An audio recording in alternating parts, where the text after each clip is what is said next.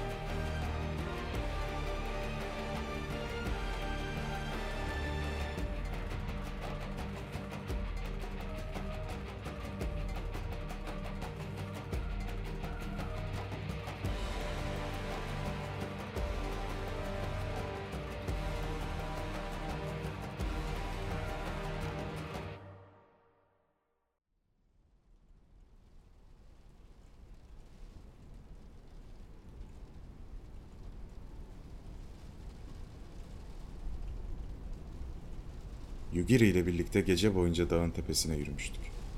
Soğuk artık derilerimizi parçalıyordu. Neyse ki Nabudis halkı bize kalın kürkler vermişti. Soğuğu tam olarak engellemese de derimizin açıkta olmayan parçalarını korumakta idealdi. Yugiri yorgun görünüyordu. Kafasının içinde ne olduğunu anlayamadığım anlardan birindeydik. Üzgün müydü? Kızgın mıydı? Korkuyor muydu? Yoksa sadece dalgın mıydı? Ne düşünüyorsun evlat? Sana sormalı. Tek kelime etmedin geceden beri. Kendime odaklamaya çalışıyorum. Birkaç saat sonra zirveye varacağız. Ejderhalarla konuşmak kolay değildir. Karşılarında durmak bile yoğun mental güç ister. Daha önce çok ejderha karşısında durdun sanırım.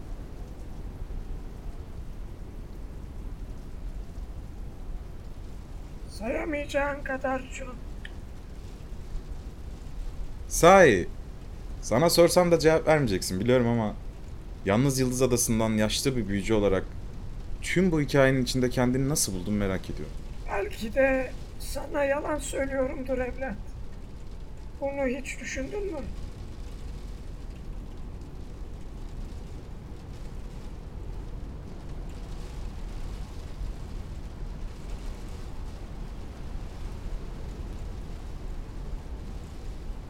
Her gün düşündüm.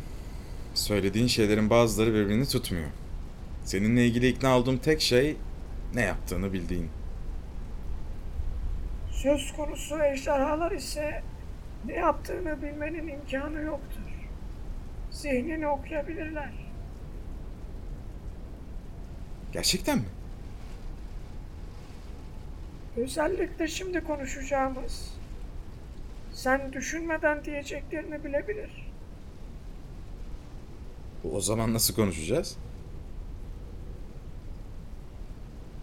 Ejderhalarla konuşmak antik bir sanattır. Düşüncelerini gizlemeyi öğrenmen lazım. Ya da düşünmeden konuşman.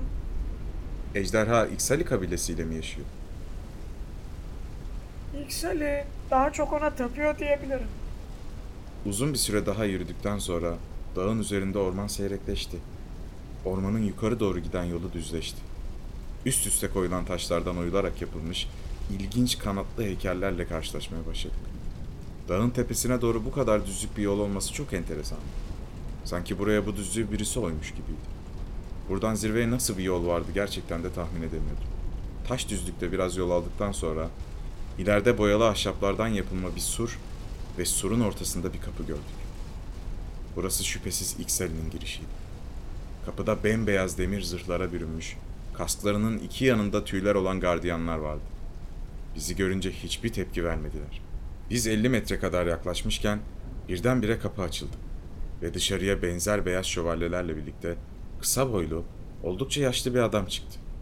Adamı tekerlekli bir sandalyeye oturtmuşlardı. Daha genç, beyaz saçlı bir başkası arabayı arkadan ittiriyordu. Biz yaklaşmaya devam ederken bize doğru gelmeye devam ettiler. Aramızda 5 metre mesafe varken durdular. Yaşlı adam daha önce hiç duymadığım bir dilde bir şeyler söyledi. Arkadaki tekerlekli sandalyeye iten delikanlıysa bunları dikkatle dinleyip çevirmenlik yaptı. Rüzgar Anı'nın topraklarına giriyorsunuz. Ejder katili Yugiri ve kukla Jiyob'u bekliyorduk. Ejder katilini görürüz. Kukla yoktur. Şiyup aşağıda. Nabudis insanlarıyla birlikte. Norbu geliyor yüce esmer. Yaşlı adam nefes nefese konuşmaya devam etti. Çevirmen ise çevirmeye. Son ejderhayı öldürmek için gelen kanlı mızraklara karşı son nefesimize kadar direneceğiz. Siz neden buradasınız? Yüce esmer. Yumurta elimizde. Çocuğun doğması için annesinin ateşine ihtiyacı var. Yaşlı adamın ve arkadaki herkesin gözleri açıldı. Artık bir yumurta yok sanıyorduk. Yumurtayı kardeşimden hayatım pahasına sakladım. Diyetimi ödemeye hazırım.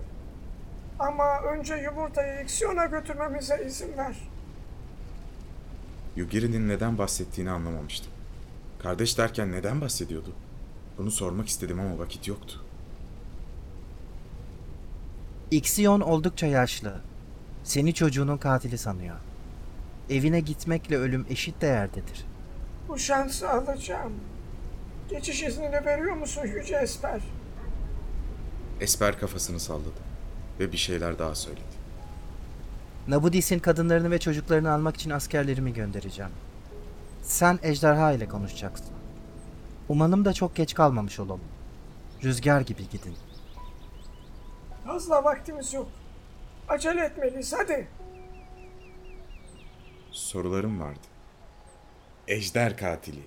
Kardeş? Şaşırmanı anlayabiliyorum Gabrant. Fakat bir an önce İksiyon'la konuşmalıyız. Bu sorular bekleyebilir. Sesinden gerginliği anlaşılıyordu. Hiçbir şey söylemedim. Koşar adımlarla hızlı bir şekilde kabilenin küçük kerpiç kulübelerini geride bıraktı. Burası nedense dağın zirvesine yakın olmasına rağmen soğuk değildi. İç ferahlatıcı bir serinlik vardı sadece. İksali mimarisi çok şaşırtıcı değildi. Kerpiç beyaz evler, bol bol kanatlı heykeller ve küçük bir meydanları vardı. İnsanları beyaz kıyafetler içinde bize bakıyorlardı. Büyük ihtimalle uzun zamandır kasabalarına yabancı birisi girmemişti. Kasabayı geride bıraktıktan sonra burasının aslında gerçek zirve olmadığını daha iyi anladım. Asıl zirve dağın gerisindeydi. Ve buraya geçen çok ince tahta bir köprü vardı. Köprünün nasıl yapıldığını düşündüm bir an fakat cevap bulamadım. Yugiri dikkatli bir şekilde hızlı adımlarla köprüyü adeta rüzgarın üzerinden yürürcesine geçti. Yine bu köprünün ardında. Köprüyü geçtik. Rüzgar köprünün iplerini ve ahşaplarını sallandırırken içimde gerçekten de korkuyla karışık bir huşu uyandırıyordu.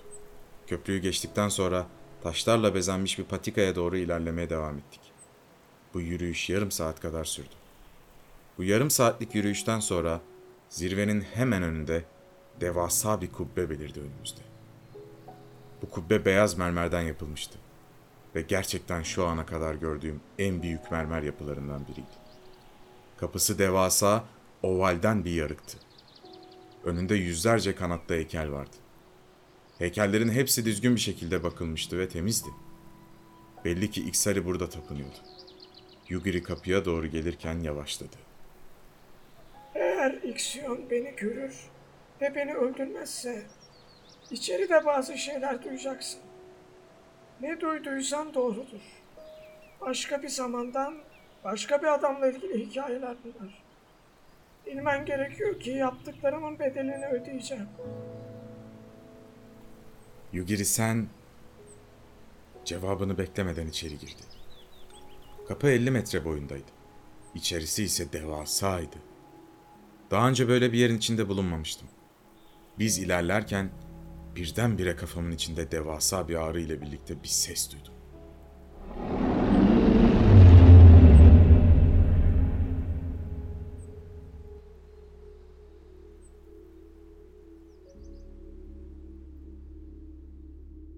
Bana yumurtamı koruduğunu söyleyeceksin. Af dilemeyeceksin çünkü affetmeyeceğini biliyorsun. Soyunuzun yaptıklarının diyetini tek evladımın hayatta kalmış olması ödemiyor. Ben bu hayattan geçtikten sonra evladım da benim yaşadığım yalnızlığı yüzyıllarca yaşayacak. Bu yıldızı koruyan son ejderha olmanın vebalini ona yükleyeceksin. Kubbenin ötesindeki karanlıklardan çıktı. Kitaplardaki resimlerden daha büyük, her pul tanesi bir zırh gibi üzerini kapatan, mor gözlere sahip, devasa kanatları olan bir varlıktı. Haşmetini anlatmak ile huzurunda bulunmak çok farklı konulardı. Ağzını açmıyordu. Sesini zihnimizde duyuyorduk.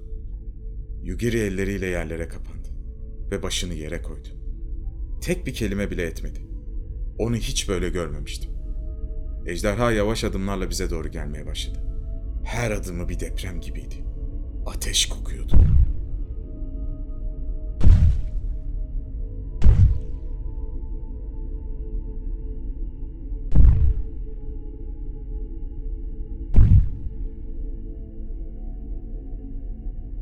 Norvo soyumu kuruttu. Babam, annem, kardeşlerim, dostlarım hepsi elimden alındı. Benim son yuvamı yok etmek için geldiğinizde yumurtalardan birini kaçırdım. Kardeşini ve soyunu geride bıraktım. Sonra yumurtayı sakladınız. Bunca zaman buraya gelmemenizin sebebi de Aa. Aa. Anlıyorum. Kafasını bize iyice yaklaştırmıştı artık. Korkuyordum. Buraya konuşmaya değil, yargılanmaya gelmiştik. Belli ki Ixion Yugiri'nin cevaplarını zihninden okuyordu. Demek ne yaptıysan insanlık için yaptığını düşünüyorsun. Fakat her şey için artık çok geç. Gökyüzünün ötesinde, karanlıktaki demir araçlarının içinde benim ölümümü bekliyorlar. Çocuğum doğarsa büyüyene kadar bu yıldızı son bir kez daha koruyabilirim. Peki o büyüdüğünde ve onun günleri son bulduğunda ne olacak? O zaman gelecekler işte. Zaman onlar için önemsiz. Bu yıldız çoktan işgal altında. Sana yalvarıyorum İsyon. Ama bunu sen göremeyeceksin. Gözlerini bana çevirdi. Çocuğu bu yüzden kurtardın yani. Zamana attığın bir ok. Öyle mi? İçimden öyle şeyler geçiyordu ki adeta tekrar o buzlu suyun altında boğuluyor gibiydim. Sanki biraz odaklansam tüm varoluşun anlamını çözecektim fakat odaklanmak imkansızdı. Çocuğu ölümden beter bir kadere terk ediyorsun. Ama bilmemesi daha iyi. Norva. Dağın eteklerindeler. Yeğenin burada. Üstelik zamanımız yok. O şeytan buraya geldiğinde yıldızlar çocuğumun doğması için ancak sıraya dizilmiş olacak. Nabudis ve Ixali sadece bir yere kadar Norvo savaş makinesini tutabilir. Çocuğun burada doğması gerekiyor. Ve sen bu genç adamla birlikte kapının son koruyucusu olacaksın öyle mi? Kanımın son damlasına kadar. Çocuğa bir gün boyunca nefesimi üflemem lazım. Şimdi beni yalnız bırakın. Yugiri çantasından çıkarttığı yumurtayı ejderhanın önüne koydu. Ve arkasına bakmadan beni çekerek devasa kubbenin içinden çıkarttı. Bir gün boyunca buraya kimsenin girmemesini sağlamamız lazım. Gabrant sen İkseli'ye haber vermeye gidiyorum. Ne konuşacaksak sonraya kalabilir. Öyle değil mi? Yugiri her ne yalan söylemiş olursa olsun tek bir şey doğruydu. Hayatımı kurtarmıştı. Bu da belki hayatımı kurtardığı için ödemem gereken bir bedeldi. evet evlat. Pekala. Şimdi gidiyorum. Nabidus'e kadar ineceğim. Ciyüp ve diğerlerine haber vermem lazım. Hazırlanmalıyız. Tam yürümeye başlamışken arkamdan seslendi. Gabrant. Teşekkürler. Cevap veremedim. Sadece elimi havaya kaldırdım. Asma köprüden tek başıma geçtim. İksali şefine olanları anlattım. Şef her şeyi biliyormuş gibi başını salladı. Ve Nabudis kampına gitmem için izin verdi. Kadınları ve çocukları bekliyorlardı. Belli ki herkes burada dönecek son savunmanın öneminin farkındaydı. İksali kabilesinden aşağı doğru Nabudis kampına koşmaya başladım. Yolda konvoydan kadınların, çocukların ve yaşların kampa doğru gittiğini gördüm. Rahat bir nefes aldım. Küçük Heler çocuğu da oradaydı. Beni görünce gülümsedi. Ana kampa inmem 3 saat kadar vaktim aldı. İndiğimde Ciyup ve Tiber konuşuyorlardı. Ciyup beni görünce sevindi. Tiber ise kocaman bir şekilde kucakladı. Akşam ateşinde bir şeyler yiyerek her şeyi onlara anlattım. Iksiyon'u bir gün boyunca çocuğu doğana kadar koruyacağız yani. Bu imkansız. Ordunun kalanı kasabaya birkaç saate yaklaşır. Orada 50 kadar adamımız var. Burada ise 200 kadar. İksali... İksali güçleri sanmıyorum 500'ü geçsin. Toplamda bin adamımız bile yok. Norvo ordusu ise sadece bir taburla bin adam kadardır. Patika dar. Koca bir orduyu geçiremezler. Meydan savaşı söz konusu değil. Daha bize stratejik bir avantaj sunuyor. Bunu kullanmamız lazım. Ana kampın girişine endek kazdık. Jiyup sağ olsun yaptığı bazı karışımlarla ön taraftaki patikayı patlatarak kapattı. Bunları çoğaltıp ilerlemelerini durdurabiliriz. Fakat bu bir yere kadar bizi kurtarır. Eninde sonunda hendekleri, yaptığımız tuzakları ve geri kalan her şeyi geçeceklerdir. O zaman savaşmamız gerekecek. Kabileye ulaşana kadar belki 12 saat tutabiliriz. Geri kalanı bizim savaş becerimize kalıyor. Zaman şimdiden işlemeye başladı. Eğer öncü birlik göndermedilerse... Gio, şuraya bak. Ciyub ile birlikte dağın aşağısından eteklerinden gelen ateşi gördük.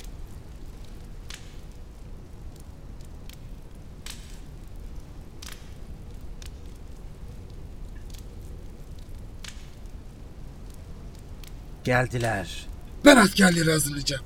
İkseli'ye bir haberci gönderirim. Tetikte olun. Yugiri kubbe kapısında mı bekliyor? Evet, İşimiz ona düşerse kötü. elimizden geleni yapacağız.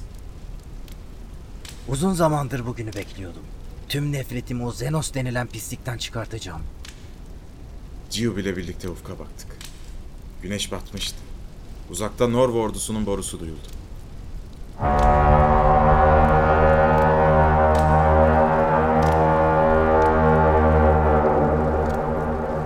Beklemekten başka yapabileceğimiz bir şey yoktu. Ciyub ile birlikte ateşin başına oturduk. Ona olanları anlattım. Ciyub genel olarak dinliyormuş gibi göründü fakat çok gergin olduğu belliydi. Bir saat kadar bu gerginliği dağıtmak için elimizden geleni yaptık. En sonunda bir asker koşarak kampın içine geldi. Tiber askerle konuştuktan sonra bizi çağırdı. 100 metre kadar ötede bir Norvu grubu bekliyormuş. Hendeğin ötesinde yüzbaşıları senin adını vermiş. Gelmeni istiyormuş. Titus. Bunun bir tuzak olduğunu söylememe gerek yok. Evet ama vakit kazanmaya çalışıyoruz. Gidip ne istediğini öğrenmek en iyisi. Ben de geliyorum. Sadece Gabrant gelsin. Tek gelsin demiş. Bence de tek gitmesin. Hatta hiç gitmesin. Biz burayı savunalım. Gideceğim. Dikkatli ol Gabrant. Seni savaşmak için tahrik etmeye çalışacak. Bunu bitirmem lazım. Yanıma birkaç okçu alıp seni izliyor olacağım. Merak etme. Bizi görmeyecekler. Kılıcımı ve kalkanımı aldım. Ciyub ile birlikte hendeklere kadar ilerledik. İlk hendekten sonra Ciyub yanındaki iki okçuyla patikadan ayrılıp ormanın içine karanlığa karıştı. Ben ise hendeklerin üzerindeki tahtalardan hızlıca ilerledim. 100 metre kadar aşağı inince 15-20 tane Norvo askerinin ateşin başında beklediklerini gördüm. Ortalarında tabii ki Titus duruyordu. Tüm hırsımı, intikamımı ve sinirimi bir kenara koyup sakin kalmaya kararlıydım. Çağırmışsın. Vay vay vay küçük it gelmiş. Adını söyledim hemen geldin. Ne istiyorsun? Tamam Estinian bugün çok canını sıkmayacağım. Çok net bir teklifim var. Prens Zenos tüm dağı abluk altına aldı. Buradan kimse çıkamayacak. Herkesi de öldüreceğiz. Yumurtayı bize getir. Kuşatmadan tek sağ çıkan insan ol. Üçüncü kere elimden kaçmış olacaksın. Bunun da ayrı bir tadı var. Kılıcını çek. Ciddiyim Estinian. Bu yolun sizin için bir çıkışı yok. İki saate tüm ordu bu patika yürümeye başlayacak. Ben sana geçmişimiz var diye nezaketen geldim. Yumurtayı ver, siktir git. Kılıcını çek! Tamam, peki bu son kararınsa seni de baban gibi öldürmenin zamanı geldi demektir. Güzel bir intikam hikayesi oldu. Emekli olduğumda anılarımı yayınlarım, yayınladığımda sana da bir sayfa ayıracağım. Piç Estinyen de babası diye. Gel lan köpek! Titus bir konuda haklıydı. Gerçekten aç kalmış bir köpek gibi üzerine koştu. Diğer askerler birdenbire geri çekildiler. Titus'a güvenleri tamdı. Her şey çok hızlı gelişti. Üzerine koşarken birdenbire botlarımla yerdeki toprağı suratına çaldım. Şerefli dövüşmeyecektim. Titus bağırarak gözlerini kapattı ve kılıcını savurdu. Köpek! Geldiğim yönü görmeden hemen kılıcımla boşluğuna girerek aşağıdan yüzüne doğru hamle yaptım. Yüzünün sağ tarafından kan fışkırdı ve boşluğa hamle yapmaya devam etti. Kendine gelmeye çalışırken kalkanımla tüm ağırlığımı vererek onu yere düşürdüm. Ayağa kalkmaya çalıştı. Fakat ondan önce davranıp diz kapaklarını ayaklarımla ezdim. Kafamı kaldırdığımda geri kalan askerlerin hepsinin kafasında oklar vardı. Ciyup beni koruyordu. Bundan aldığım güçle geriye doğru fırladım. Titus ayağa kalkamıyordu. Artık sakattı. Köpek! Seni, seni öldüreceğim oğlum. Yaşamak istiyorsan sürün yılan. Seni, seni öldüreceğim oğlum. Beni öldür. Beni öldür yoksa se- seni çok kötü yapacağım. Karabalta Tivar ile birebir dövüşseydin zaten bu duruma gelecektin. Titus nefes nefese bana doğru sürünmeye başladı. Babamın anısını senin intikamınla bulandırmayacağım. Şimdi nereye gidiyorsan git. Benden uzağa git. Titus yerde sürünürken elleriyle belinden bir hançer çıkarttı. Sağ yüzünden akan kanlar ağzına doluyordu. Bana bakıp bir kahkaha attı ve hançeri kendi gırtlağına sapladı. Belki de hayatında yaptığı tek onurlu hareket buydu. Bitmişti artık. Hançeri benim ellerim tutmamıştı. Bu intikam değil, adaletti. Ayakta kalan birkaç Norva askeri korkarak geriye doğru gidiyordu. Zenos'a söyleyin, köpekleri yerine kendi gelsin. Askerler korkarak gerisin geri koşmaya başladılar. Ciu patikanın içindeki ormandan okçularla birlikte çıktı. Zenos çok kızacak. İyi işti Gabrant. Bu adaletti. Bunu dedikten sonra Norva borusunu tekrar duydum. Binlerce zırhlı adamın ayak sesleri tüm dağı titretmeye başlamıştı. Arkada davullar çalıyordu. Belli ki taburlar yola çıkmıştı. Kamp tarafından Nabudis askerleri geldi. Tiber başlarında hepsine emirler yağdırıyordu. İksali'ye gidin. Burayı tutabildiğimiz kadar tutacağız. Ciu ile birlikte tekrar İksali taraflarına doğru koşmaya başladı. Nabudis tüm askerleriyle birlikte hendeklere doğru birikmeye başlamıştı. Yanlarından geçerken kaçını bir daha göreceğimi düşündüm. Üç saat kadar yürüdükten sonra geride bıraktığımız kamptan savaş sesleri gelmeye başlamıştı. Geceye karışan bağırışlar, metal sesleri, savaş naraları derken kan kırmızısı bir ay yükseliyordu. İksali kapısına geldiğimizde beyaz şövalyeler kapıda sıralı bir şekilde beklemekteydi. Bizi gördüklerinde saflarında açıldılar ve içeri girmemize izin verdiler. Bekledik. Gece boyunca bekledik. Her şey başladığından beri 12 saat geçmişti. İksali gözcülere hala bir haber getirmemişti. Nabudis gerçekten 12 saat boyunca Norva ordusunu tutmuş olabilir miydi? Tüm bu düşünceler içinde geldiğimiz patikanın derinliklerinden sarışın uzun saçlı, neredeyse 2 metre boyunda, üzerinde kırmızı yakutlarla bezenmiş, siyah zırhlı bir figür yavaşça belirdi. Belinde iki adet satıra benzeyen, daha önce hiç görmediğim tarzda kılıçlar vardı. Bu adamın kim olduğunu anlamak için daha önce görmüş olmaya gerek yoktu. Zenos Piraf. Tek başına İksali'ye doğru yürüyordu. Karabadya düştü. Kraliçe Karavalda ormanı ile yanıyor. Nabudis ve onu koruyan gençler öldü. Kamp bizi engellemek için ellerinden gelen tüm tuzakları kullanarak savaştı, düştü. Daha fazla savaşmak istemiyorum. Sizleri öldürmek, karınca öldürmeye benziyor. Bunun için ayrıca vakit harcamak beni sıkıyor. Yumurtayı verin, buradan gideyim. Dediklerimi yapmayın, tüm kültürünüzle birlikte sizi yok edeyim. Karar sizin. Zenos'un sözlerinden şüphe etmeye gerek yoktu. Bu sözlere karşılık 5 saniye kadar bekledi. Tüm İksali şövalyeleri beyaz zırhlarını çatırdatarak ellerindeki devasa mızrakları bir bir kaldırmaya başladı. Cevap verilmişti. Zenos bunu gördükten sonra sapık bir şekilde gülümsedi. Tek elini yukarı kaldırdı. Arkasındaki açıklıktan kocaman bir Norva toburu çıktı.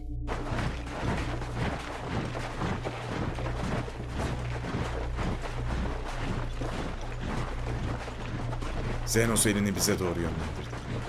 Tüm tabur bize doğru ilerlemeye başladı. Saflarında beklediğimiz şövalyeler pozisyonlarını bozmuyorlardı. İksel askerlerinin kendilerine güvenli bir cesareti vardı.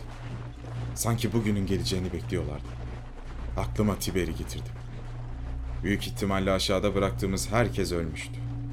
Askerler arasında Şef Esper'in çevirmeni yanımıza geldi. Ve konuştu.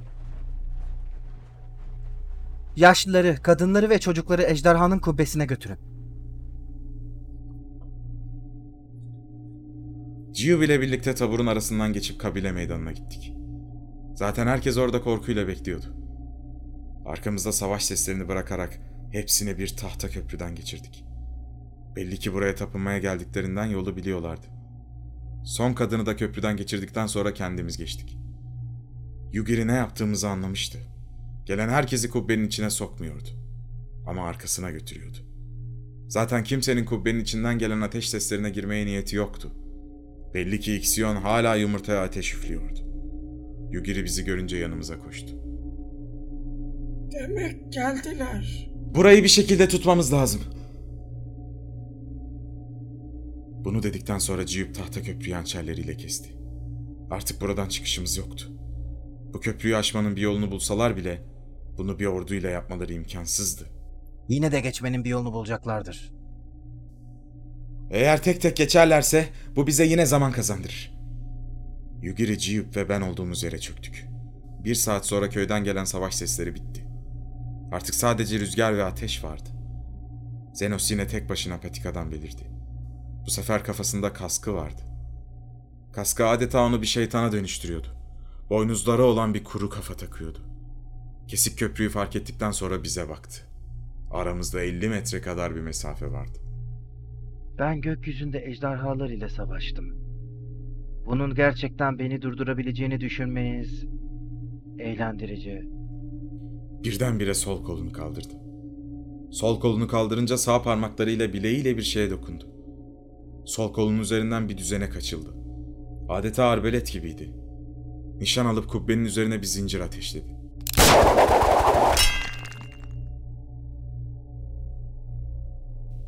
Zincir kubbenin mermerlerini delip geçti. Zenos sağlamlığından emin olduktan sonra kendisini güçlü bir hareketle geri çekerek köprünün altındaki uçurumu kolayca aşarak 10 metre ötemize fırladı. Her şey 30 saniye sürmüştü. Sanıyorum artık yumurtayı istemek için çok geç. Bu nedenle önüme çıkan her şeyi öldüreceğim. Silahlarımızı çektik. Üçe bir olmanın verdiği güven, Zenos'un ilk hareketiyle toz oldu gitti. Üçümüz de saldırdık fakat Zenos kılıçlarını dahi çekmeden zırhlı elleriyle birer birer bizleri tutup fırlattı. Ciyup belindeki şişelerden birkaç tanesini Zenos'a fırlattı. Zenos kılıçlarından birini çekip şişeleri kesti. Üzerine dökülen sıvı zırhını eritmeliydi belki de. Fakat bir şey olmadı. Bu zırh bu yıldızda bulunmayan bir cevherden yapıldı. Zarar vermeniz imkansız. Bunu dedikten sonra Yugiri asasını kaldırıp bir şeyler fısıldadı. Asasından çıkan yüzlerce küçük mor ışık Zenos'un üzerine bir şerit şeklinde uzanıp fırladı. Zenos kendini korumak için bir hamle yapmadı. Fakat ışıklar dikkatini dağıtmış gibiydi. Oyundan sıkıldım. Kılıcımla ölmeyi hak etmiyorsunuz. Kılıcını kınına sokup Ciyub'un koca cüssesinden beklenmeyecek bir şekilde önünde belirerek gırtlağını tutup kenara fırlattı. Sonra sıra bana gelmişti. Bana doğru koşuyordu. Kalkanımı kaldırarak kendimi savunmaya çalıştım. Sanki bir top güllesi tarafından vurulmuştu. Zenos omzuyla kalkanıma öyle bir darbe yapmıştı ki havada 5 metre uçtum. Yere düştüğümde kaburgalarımın birkaç tanesinin kırıldığına emindim. Nefes almaya çalıştığımda canım yanıyordu.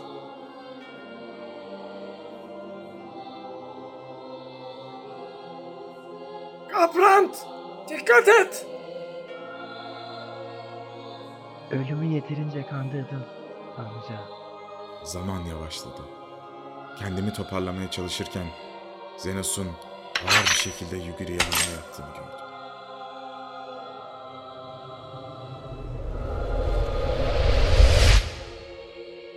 Bir Norvolu gibi öl.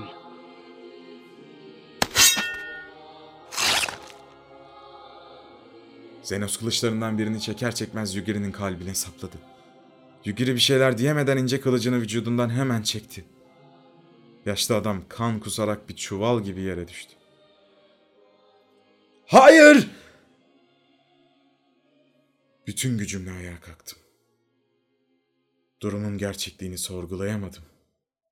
Elimde kılıcım Zenos'a doğru koştum. Koştum, koştum, koştum! Son gördüğüm şey Zenos'un kılıcını havaya kaldırışıydı. Sonra büyük bir gürültüyle yerin sallandığını hissettim.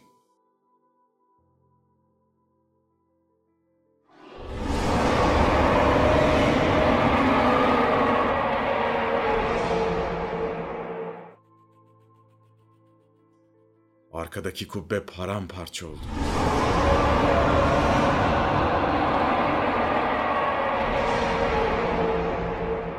Ixion'un kubbenin içinden kükrediğini duydum. Zenos arkamdan çıkan ejderhaya baktı ve kahkaha attı. İksiyon Zenos'u pençeleriyle tutarak yere yapıştırdı.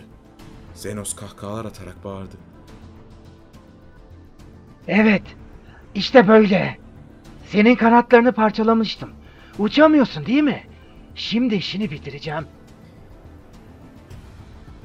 İksiyon Zenos'u pençeleriyle kıstırmaya devam etti. Zenos pençelerden kurtulmaya çalışırken kılıcına ulaşıp bir hamle yaparak kendisini yaratığın avucunu keserek kurtardı. Zenos sol kolunu kaldırarak zincirini ejderhanın derisine taktı. Üzerine hızlı bir şekilde çıktı ve kılıcını pullarının arasındaki boşluklara geçirmeye çalıştı. İksiyon bağırdı ve delik deşik kanatlarıyla köprünün oradan uçuruma sırtında Zenos ile birlikte atladı. Sesleri uçurumun içinde bir yankı oldu. Zenos, uçurumun karşısındaki Norva toburlarının gözü önünde ejderha ile birlikte boşluğa düşmüştü. Bu sessizlik 5 saniye kadar sürdü.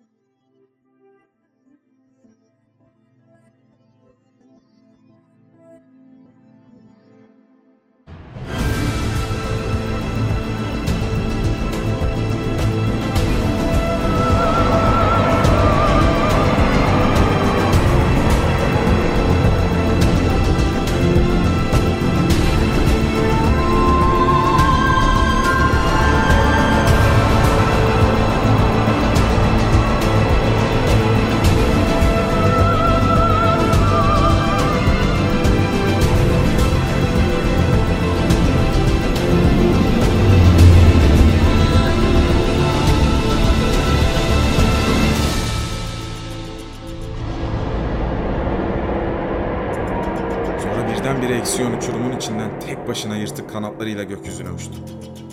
Belli ki Zenos uçurumun sonsuzluğunda kaybolmuştu.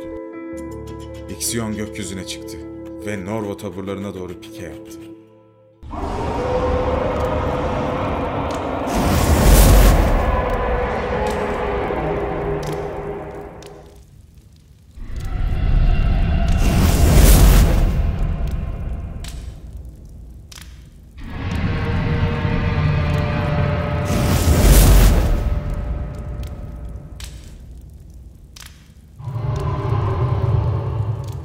Ejderha, yüz yıllık öfkesini taburun üzerine ağzından çıkan ateşlerle kustu. Kuzeye, doğuya, batıya uçtu.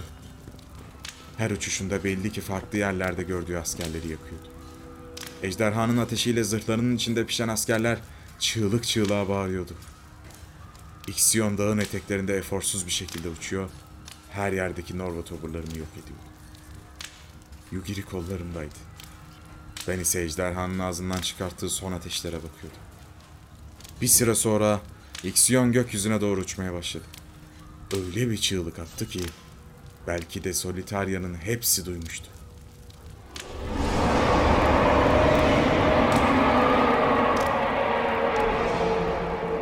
Yugiri ağzından kanlar çıkarak konuştu.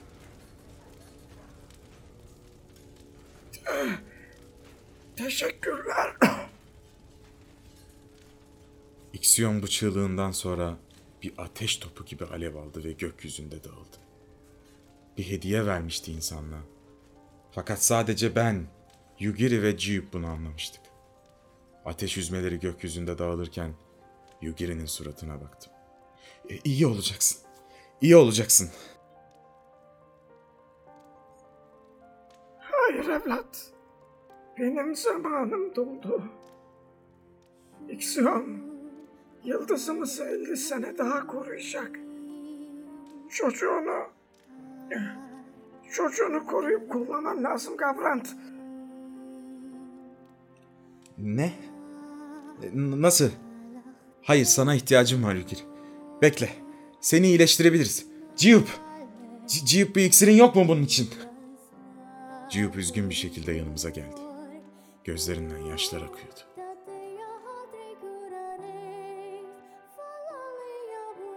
Yapabileceğim hiçbir şey yok. Yugiri titreyerek cebinden bir kağıt çıkardı. Bana uzattı. Sana anlatamadığım her şeyi burada beklerken yazdım evlat. Bildiğim her şey bu mektubun içinde. Zamanın olunca okursun. Şimdi, şimdi benim Gabrand. Özür dilerim.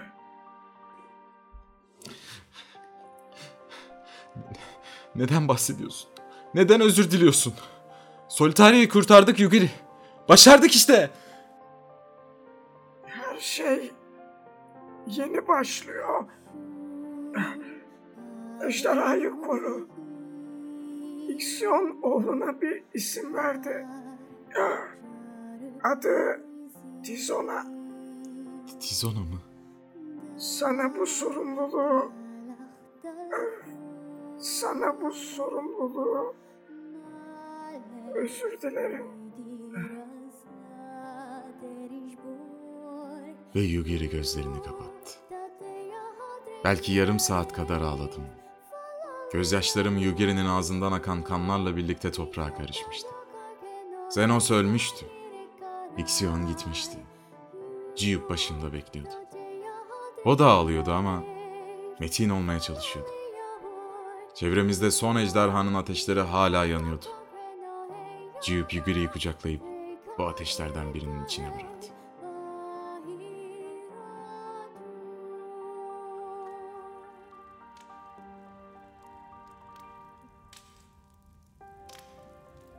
Bu ateşler sönmeden seni uğurlayalım dostum. Elimde Yugiri'nin mektubu, Ciyub ile birlikte ejderhanın yanan ateşinde dostumuzun eriyip gitmesini izledik. Başka yapılacak bir şey yoktu. Şafak sökerken gözyaşlarımız bile bu ejderhanın ateşini söndürecek kadar mahir değildi. Yugiri'ye vedamızı ettikten sonra kubbenin orada bir ses duyduk. Parçalanmış mermerlerin arasına doğru Ciyub ile birlikte gittik. Ve oradaydı. Küçük bacakları ve kanatlarıyla yumurtanın içinden çıkmış bebek bir ejderha. Gözlerimizin içine işleyerek bakıyordu.